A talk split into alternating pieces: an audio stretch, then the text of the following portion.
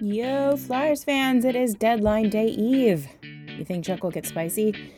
I have no idea, but here is your Broad Street hockey brief for the week of February 17th. Friends, it was a fun week for Flyers fans. The first of that big home and home series with Columbus on Tuesday was a dominant 5 1 win for your boys. They took that energy into Columbus on Thursday, where they won 4 3 in overtime and then wrapped up this week's action with a 4 2 win at home over those Winnipeg Jets. Can't get better than that. This week's notable number 40%. The Flyers converted on 40% of their power plays this week per NHL.com, which is fantastic given the struggles we've seen when the team is up a man over the course of this season. Is it a coincidence that an insanely lethal power play has come with a win streak? Probably, but the improvement is remarkable both visually and by the numbers. The Oilers' power play is at the top of the league with about 28% this season, to give you an idea of just how good the man advantage has been this week. Not a lot of roster moves to report this week. Poor Mark Friedman's yo yo ride continued. He was called up on Wednesday, and with Justin Braun br- briefly sidelined, saw 16 minutes of ice time in Thursday's win over the Jackets before being sent back down on Saturday. Shane Gostisbehere was assigned to the Phantoms for a conditioning stint on Thursday, which is good news. He's recovering. And right now, Ghost is the only injury update to report. His conditioning stint went well, and he's expected to rejoin the team today. Nothing to report on Nolan Patrick and Oskar Lindblom, other than Oskar visited the team on Saturday after the game and he looked really good. The boys seemed very pumped to see him.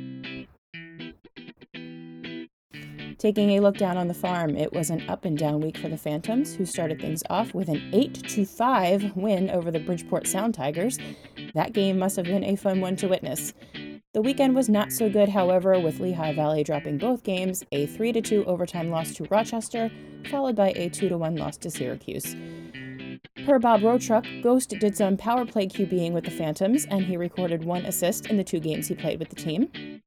Greg Carey and Cal O'Reilly continue to be the 1 2 points leaders for the team, but Morgan Frost has moved into third with 25 points, a result of some outstanding play since being sent back down. F. Berube traded to the Rangers. Kirill Ustimenko now has a full time roster spot on the team, and he recorded 36 saves in his first game up from Rochester, that 2 1 loss to Syracuse. This week's standout play, I gotta tell you guys, there's two things I'm a sucker for a good celly and an overtime winner. With 1 minute and 9 seconds left in overtime, Kevin Hayes got Elvis Merzlikins moving laterally and put one past him for the very important win, and topped it off with a wrestling belt celly and a big goofy smile. Try not to like this guy, I dare you. So, what should we be watching this week? Shane Gostisbehere, again. We watch him a lot, but we're going to watch him again. He's back with the team for Tuesday's game against the Sharks. Will he get into the lineup? I don't know. Both Phil Myers and Robert Hagg have been playing well for the most part. And with the team winning, Alain Vigneault may not want to make any lineup changes. And then if he does get in, how will he look? The reports out of Allentown were that his skating looked good during his stint there, so the knee should be okay. How's everything else, though? Who the heck knows with him this year? There's a lot of questions heading into this week surrounding Shane Gostisbehere. So finally, are we nowing or are we nevering? We are nowing hard, my friends.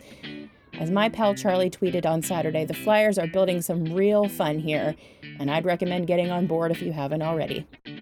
Have a great week, everybody.